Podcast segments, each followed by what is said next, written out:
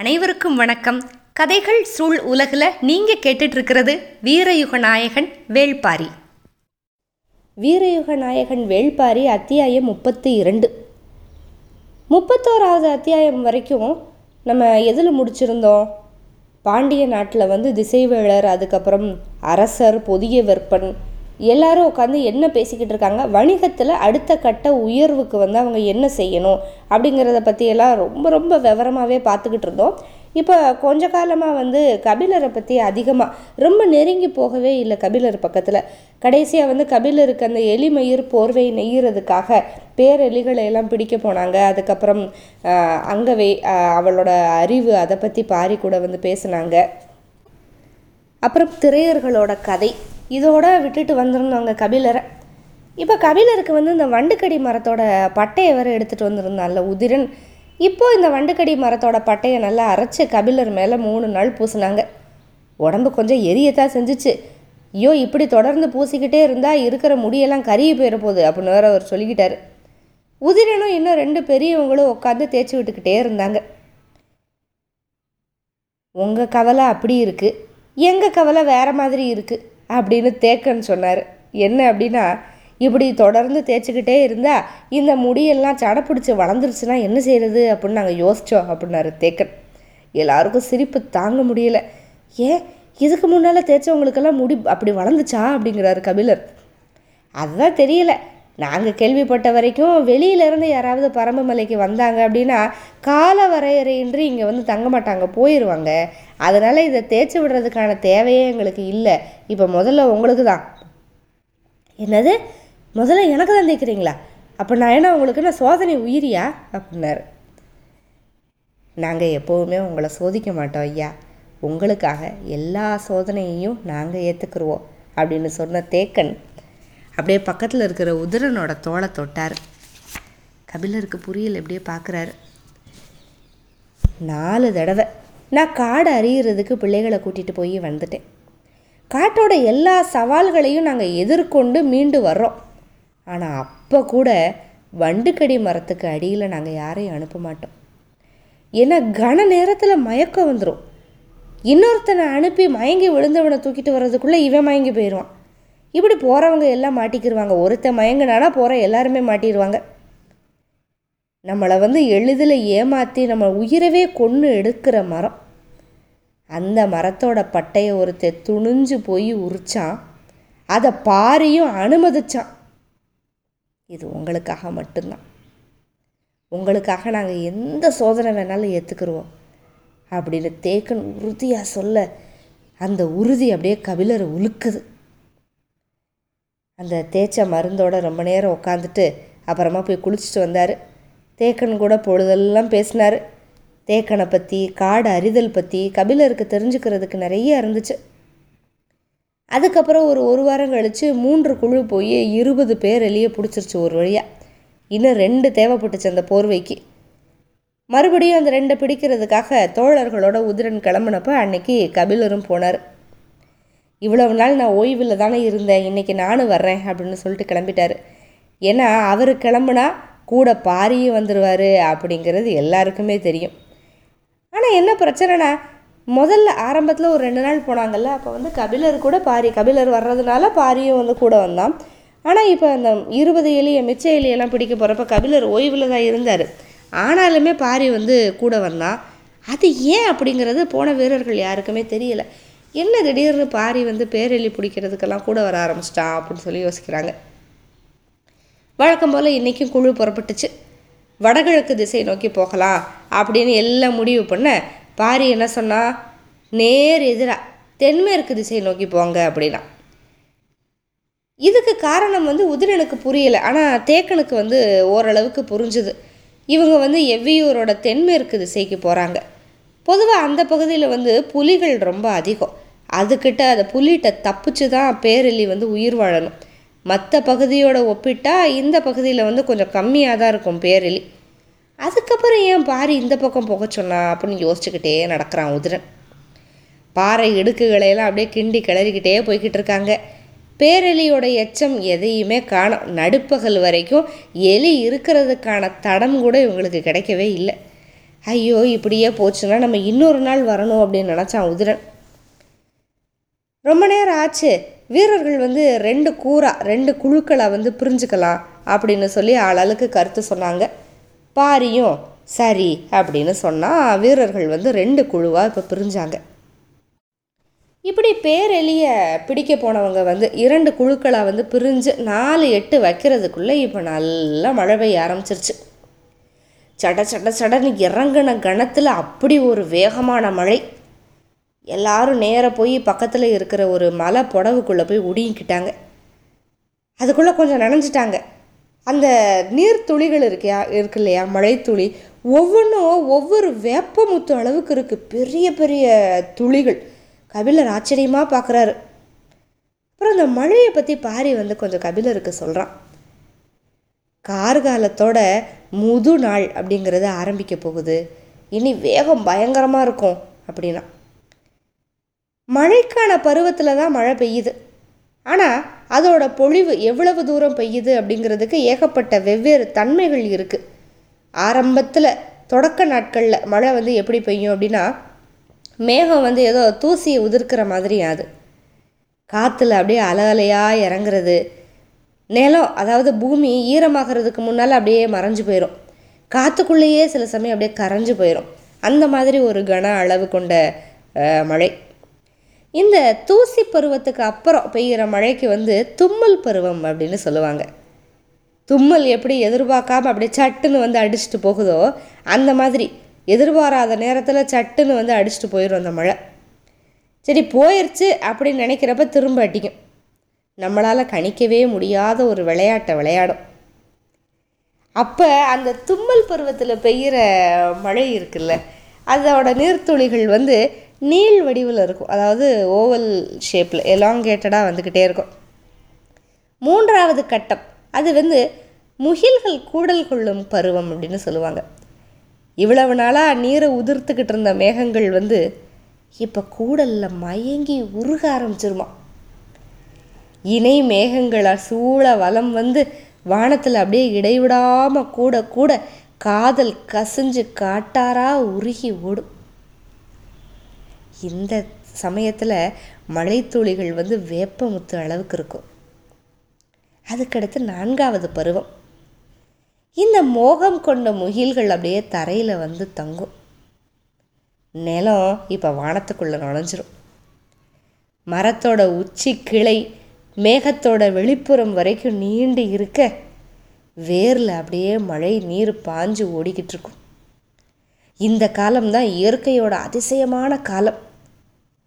வானத்துக்கும் மண்ணுக்கும் இடையில இருக்கிற அந்த ஏணி வந்து விலகிக்கிற மாதிரி மேகமே கீழே இறங்கி வந்துருச்சு. மேகக்கூட்டமும் மரம் செடி கொடி இது வந்து அப்படியே இது மரம் செடி கொடிகளுக்குள்ள மேகம் வந்து ஒரு மீன் நீந்தி போகிற மாதிரி போய்கிட்டு இருக்குமா? ஒருவரை ஒருவர் பிடிச்சும் விலகியும் கரைஞ்சும் உருகியும் காதல் கொள்ளுற ஒரு காலம். இதுதான் வந்து கார்காலத்தோட முதுநிலை பருவம். முதுநிலை பருவம் வரப்போகுது அப்படின்னு பாரி இப்போ கபிலர்கிட்ட சொன்னால இந்த முதுநிலை பருவத்துக்கு முன்னால் இருக்கிற அந்த மழை துளி தான் வேப்பமுத்து அளவுக்கு இருக்கும். இப்போ அது ஆரம்பிச்சிருக்கு. அதாவது முதுநிலை பருவம் ஆரம்பிக்க போகுது. இவங்க அந்த கபிலர் பாரி அந்த குகையில் இருந்தாங்கல்ல அப்போ இறங்கின மழை இரவு வரைக்கும் நிற்கவே இல்லை. குகையை விட்டு வெளியே வரணும்னு யாருமே நினைக்கவும் இல்லை. முன்னிரவில் தான் கொஞ்சம் குறைய ஆரம்பித்து நள்ளிரவில் நிற்கிது வீரர்கள் வந்து பின்னிரவானதும் சரி முன்னாடியே யோசித்த மாதிரி ரெண்டு குழுக்களாக பிரிஞ்சு போகலாம் அப்படின்னு முடிவு பண்ணாங்க. எந்த குழுவோட போகிறது அப்படின்னு கபிலர் யோசிச்சுக்கிட்டே இருக்கிறப்ப பாரி வந்து வேற ஒரு பக்கம் கூட்டிகிட்டு போயிட்டான். இவங்கெல்லாம் எளிய பிடிச்சிட்டு வந்து சேரட்டும் நம்ம வேறு திசை வழி போகலாம் அப்படின்னு கூப்பிட்டான். சரி பாரி வேற ஏதோ சொல்ல போகிறான் அப்படின்னு நினச்சிக்கிட்டு எதிர்பார்க்கல. ஆனால் பாரி கூப்பிட்டது பின்னாலேயே போனார் கபிலர். இப்போ மழை கொட்டி தீத்துருச்சு. மழை கொட்டி தீத்த வானம் அப்படியே முழுக்க விண்மீன்கள் நட்சத்திரம் அப்படியே பூத்து கிடக்குது. தேய்பிரை நிலவு அப்படியே கொடி மாதிரி மெலிஞ்சிருக்கு. மெல்லிய நீல நிற வெளிச்சம் அப்படியே தரையில். அது யோசிச்சு பாருங்கள் மலை அடர்ந்த காடு நள்ளிரவு மழை கொட்டி தீத்த இரவு வானம் முழுக்க நட்சத்திரம். அழகான மெல்லிய தேய் நிலவு. ஒரு நீல நிற வெளிச்சம். இந்த மாதிரி ஒரு சூழலில் கபிலரை கூப்பிட்டுக்கிட்டு பாரி ஒரு மலை முகட்டை நோக்கி நடந்தான். எங்கே பார்த்தாலும் ஓடைகள் அந்த நீர் ஓடுற சத்தம் கேட்டுக்கிட்டே இருக்கு. வண்டுக்கடி மரப்பட்டையை தேய்ச்சதுனால தான் உங்களை இப்படி நான் துணிஞ்சு கூட்டிகிட்டு போகிறேன் அப்படின்னு சொல்லிக்கிட்டே ஒரு பாறை மேலே ஏறி நின்று அப்படியே பார்க்குறான். கபிலருக்கு புரியலை.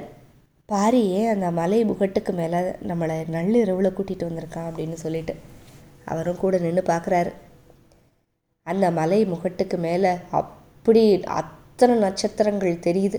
அந்த நட்சத்திரங்களை வச்சு வானம் இவங்களுக்கு வித்த காமிச்சிக்கிட்டு இருக்கு. அப்போ இவங்களுக்கு நேர் எதிரில் நல்லா வடிவாக வளைஞ்சு இருந்தது கார்த்திகை விண்மீன் கூட்டம். இந்த கார்த்திகை நட்சத்திர கூட்டத்தை காமிச்சு பாரி கேட்டான். அதை பார்த்தீங்களா? அப்படின்னு கேட்டான். இவர் பார்த்தேன் அப்படின்னாரு. அடுத்து எதுவுமே பேசலை. நடந்து போகிறான் கபிலரும் பின்னாலேயே போகிறாரு ஏன் இதை இப்போ திடீர்னு வந்து கேட்டான்? கார்த்திகை கூட்டத்தை பற்றி நம்மளுக்கு என்னவெல்லாம் தெரியும்? அப்படின்னு பேசி பார்க்கலான்னு நினச்சானோ? அப்படின்னு யோசிச்சார். கபிலர் வந்து ஏற்கனவே திசைவேளர்கிட்ட நாள் கணக்கில் இந்த விண்மீன் கூட்டங்கள் பற்றி இந்த கோள்கள் பற்றி பேசுவார். ஆனாலும் அவருக்கு சந்தேகம் வந்துக்கிட்டே இருக்கும். இது எல்லாமே திசைவேளர் வாயிலாக நம்ம தெரிஞ்சுக்கிட்டோம்ல போன அத்தியாயங்களில். அதெல்லாம் இப்போ அவருக்கு ஞாபகம் வருது. நாள் கணக்கில் பேசியிருக்கோம்.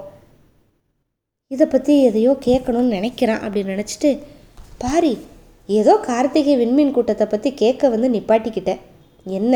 அப்படின்னு அவரே ஆரம்பிக்கிறாரு. ஏன்னா அவருக்கு ஒரு ஆர்வம். திசைவேளர்கிட்ட வந்து அவர் நிறைய படிச்சிருக்காரு இல்லையா? அதனால இந்த விண்மீன் கூட்டம்னா கபிலருக்கு ரொம்ப பிடிக்கும். ஒவ்வொரு மாதத்துலேயும் இந்த விண்மீன் கூட்டங்களோட நகர்வு எப்படி இருக்கும் அப்படின்னு நுட்பமாக தெரிஞ்சு வச்சுருந்தாரு திசைவேளர்கிட்ட பேசி பேசி.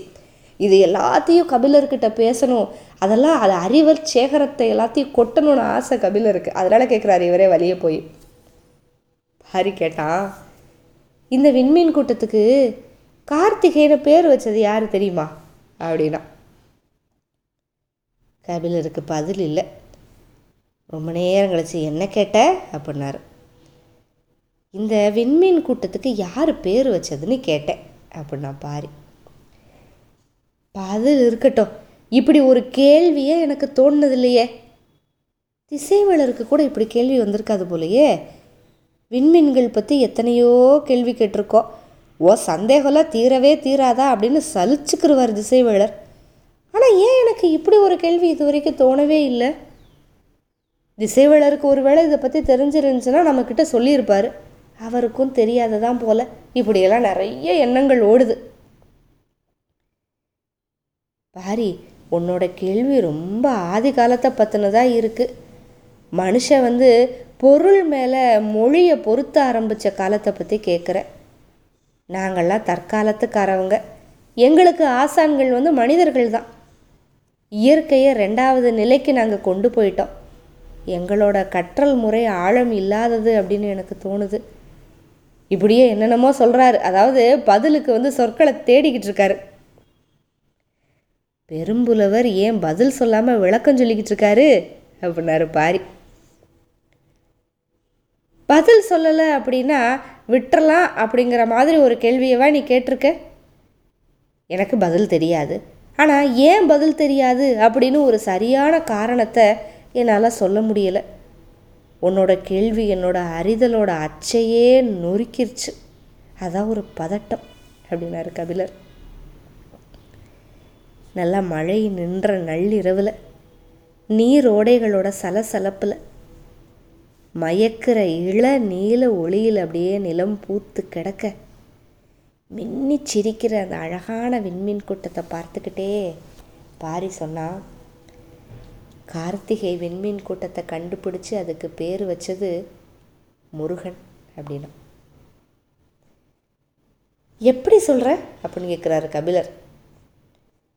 நீங்கள் பச்சைமலை தொடரில் ஏற ஆரம்பித்த முத நாளில் நாக்கருத்தாம்புல்ல கிடக்கிறப்ப நீலன் உங்களுக்கு முருகன் கதை சொன்னான்ல அந்த கதையை எதோட முடித்தான் அப்படின்னு கேட்டான் பாரி. அது எனக்கு தெரியல பாரி. சந்தன வேங்கை மேலே பரன் அமைச்சு முருகனையும் வள்ளியையும் அதில் தங்க வச்ச எவ்வி அதுக்கப்புறம் குடில் திரும்பி பூண்டு பானத்தை கலக்கி கொடுத்து யாரையும் அந்த பக்கம் போக விடாமல் செஞ்சான். இது வரைக்கும் தான் எனக்கு ஞாபகம் இருக்குது தனைமயக்கு மூலிகையை கொடுத்தா அதுக்கப்புறம் அவள் சொன்ன கதை எதுவுமே எனக்கு ஞாபகம் இல்லை அப்படின்னா. நேர் எதிரில் கார்த்திகை வெண்மீன் ஒளி வீசிக்கிட்டு இருக்க அதை பார்த்துக்கிட்டே நடந்துக்கிட்டு இருந்த பாரி மீதி கதையை சொல்ல ஆரம்பிச்சிட்டான். வேள்பாரி கதையை ஆரம்பித்தப்ப தனைமயக்கி மூலிகை மட்டும் கிடையாது கதைகள்லையும் இருக்குது அப்படின்னு ஒரு அத்தியாயம் நம்ம முடித்தோம் ஞாபகம் இருக்கா? அந்த மூலிகையை கொடுத்ததுக்கப்புறம் நீலன் முதுக்கதை முழு கதையும் சொல்லி முடிச்சிருப்பான். கபிலருக்கு தான் அது தெரியாது. இந்த கதையை நம்ம எப்போ கேட்க போகிறோம் அப்படின்னு நம்ம நினச்சோம். அந்த கதையை இப்போ பாரி வாயிலாக தொடர்ந்து கேட்போம் முருகன் வள்ளி. இவங்களுக்கு வந்து சந்தன வேங்கையில் பரன் அமைச்சதுக்கப்புறம் எவ்வி வந்து அந்த சோமபானத்தை கலக்கி கொடுக்க அந்த பூண்டு பானம். ஊர்க்காரவங்க எல்லாம் அப்படியே மயங்கி விழுக ரொம்ப நாள் கழித்து அவங்க மறுபடியும் வந்து அந்த முருகன் வள்ளியை தேடிக்கிட்டு போவாங்க. ஞாபகம் இருக்கா? அப்போ வந்து வேங்கை மரத்தில் கட்டப்பட்டிருந்த சந்தன கட்டையெல்லாம் அப்படியே தழைச்சி காற்றுல ஆடிக்கிட்டு இருந்தது. அதுக்கப்புறம் எவ்வி வந்து ஊருக்கு திரும்பிட்டான். கொடிக்குலமும் வேடர் குலமும் இணைஞ்சு போயிருச்சு. காதலை வந்து மனிதன் அழைச்சிட்டு வர முடியாது. காதல் தான் மனிதனை அழைச்சிட்டு வரும் அப்படின்னு எவ்வி சொல்கிறதோட தான் நமக்கு தெரியும். ஆனால் அங்கே இருந்த முருகன் வள்ளி எங்கே போனாங்க அப்படிங்கிற விஷயம்லாம் நமக்கு தெரியாதுல்ல? அந்த கதை தான் இது. பச்சைமலையில் யானை பள்ளத்தோட தென் திசை முகட்டில் தனிச்சு இருந்த வேங்கை மரத்து மேலே சந்தனக்கட்டை கொண்டு சிலாக்கொடியால் பிணைச்சு கட்டின அந்த பறனை விட்டு மறுநாள் பகலில் இறங்கினாங்க முருகனும் வள்ளியும். ஆணும் பெண்ணும் ஒருத்தரை ஒருத்தர் தெரிஞ்சுக்க ஆரம்பித்த தலை நாள் இரவு இது. இந்த இரவோட குணம் வந்து பல பருவங்களுக்கு நீடிக்கும். இயற்கையோட எல்லா மாற்றங்கள் வழியாகவும் தன்னோட இணை மேலே இருக்கிற காதலை நெய்ய துடிக்கிற உயிர் ஆற்றல் பெருகிக்கிட்டே இருக்கும். காதல் வந்து நம்ம அறியணும். அந்த அறியிற பொழுதுல தான் அது வந்து நம்மளை அடுத்த இடத்துக்கு அப்படியே கூட்டிகிட்டு போய்கிட்டே இருக்கும். ஏன்னா தெரிஞ்சுக்காதவன் அதை பற்றி அறியாதவன் வந்து இதுதான் காதல் அப்படின்னு சொல்லிட்டு அப்படியே நிப்பாட்டிடுவான். அதை அறியணும் அப்படின்னு முயற்சி பண்ண பண்ண பண்ணத்தான் அதை அடுத்த கட்டத்துக்கு நம்மளை கூட்டிகிட்டு போகும். இப்போ முருகனும் வள்ளியும் காதலோட அழைப்பை ஏற்று போக ஆரம்பிச்சிட்டாங்க. இப்போ என்ன காலம் தெரியுமா? கார்காலத்தோட இந்த தூசி பருவம் ஆரம்பிக்குது. காற்றுல அப்படியே மெல்லிய சாரல் மிதந்து வந்து வள்ளியோட முகத்தில் அப்படியே நீர் பூசிட்டு போகுது. வள்ளி முகத்தை துடைக்கவே இல்லை. மேகத்தோட தூசி ரெண்டு பேர் மேலேயும் விடாமல் அப்படியே படருது. அந்த கானகத்தில் இருக்கிற எந்த மலர் கூடையும் ஒப்பிட முடியாத அளவுக்கு அழகாக இருக்கா வள்ளி. அவளோட முகத்தை துடைக்கிறதுக்காக இப்படி வந்தான் ஆனால் அதுக்குள்ளே வள்ளியோட கைகள் முருகனோட முகத்தை அப்படியே தொடச்சிருச்சு. முருகனோட முகத்தில் கை தொட்ட கணம் வள்ளியோட முகத்தில் இருந்த நீர்த்துளிகளுமே போயிடுச்சு என்னோட விரல் தொடுறதுக்குள்ளே எப்படி நீர்த்துளிகள் மறைஞ்சிருச்சு அப்படின்னு கேட்டான் முருகன். என்னோட விரல் உன் முகத்தை தொட்டதுனால அப்படின்னா வள்ளி.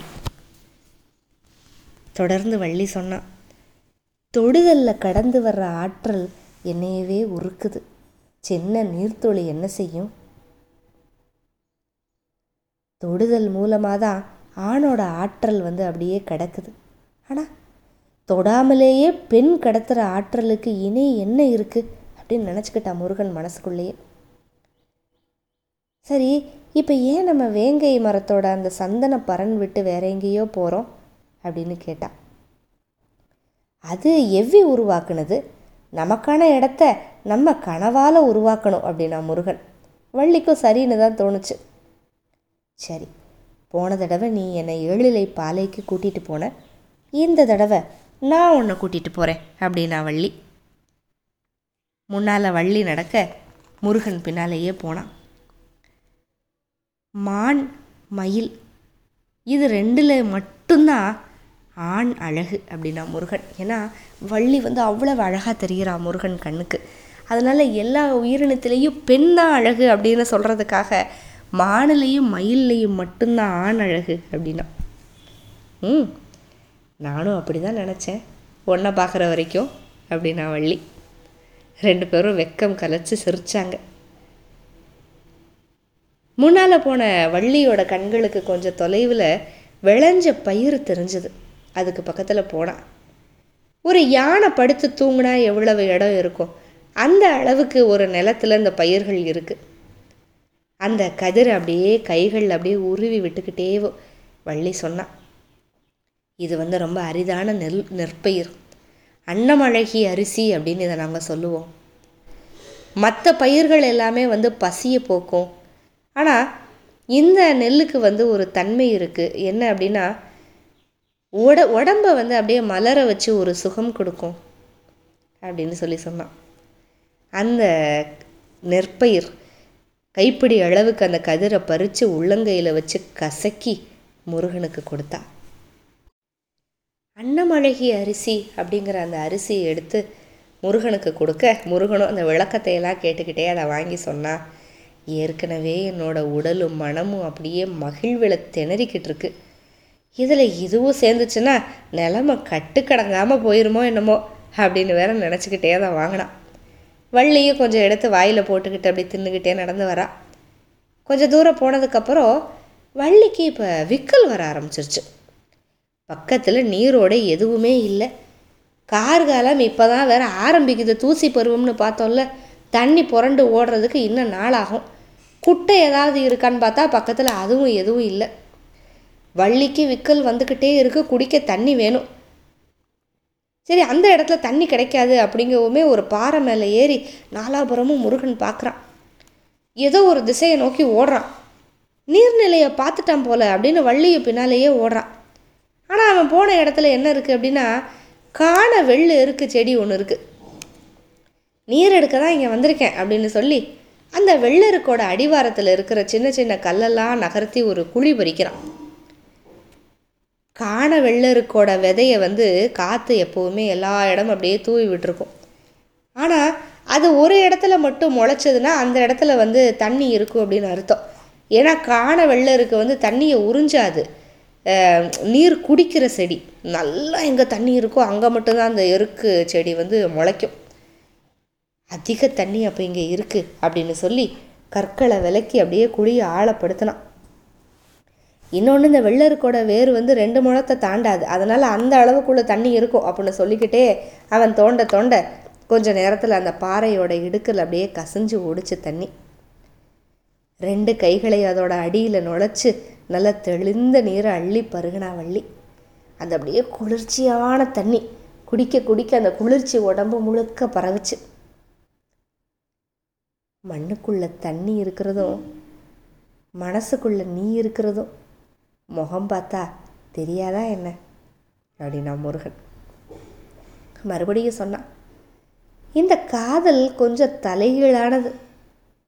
நீர் இருக்கிற இடத்துல தழைக்கிற வேர் கிடையாது காதல். வேர் இருக்கிற இடத்துல சுரக்கிற நீர் அப்படின்னு சொல்லிக்கிட்டே அந்த சின்ன கல்லெல்லாம் குழி நோக்கி நகர்த்தி மறுபடியும் பழையபடி மூடி வச்சான். வள்ளி மறுபடியும் நடக்க ஆரம்பிச்சா. எங்கே கூட்டிகிட்டு போகிறா வள்ளி அப்படிங்கிற ஆர்வம் வேறு முருகனுக்கு இருந்துக்கிட்டே இருந்துச்சு. அவங்க போய்கிட்டே இருக்கிறப்ப அவங்க கண் படுற தொலைவில் ஒரு பன்றி கூட்டம் போகுது. முருகன் நினச்சிக்கிட்டான் நான் விரட்டிட்டு போய் அம்பு எய்த எய்துன அந்த பன்றி கூட்டம் இதுதானா? அப்படின்னு கேள்வி அவனுக்கு. ஏன்னா மொத முத அந்த பன்றி கூட்டத்தை விரட்டிட்டு போய் அம்பு எஞ்சினப்போ தான் வள்ளியை வந்து பார்த்தான்.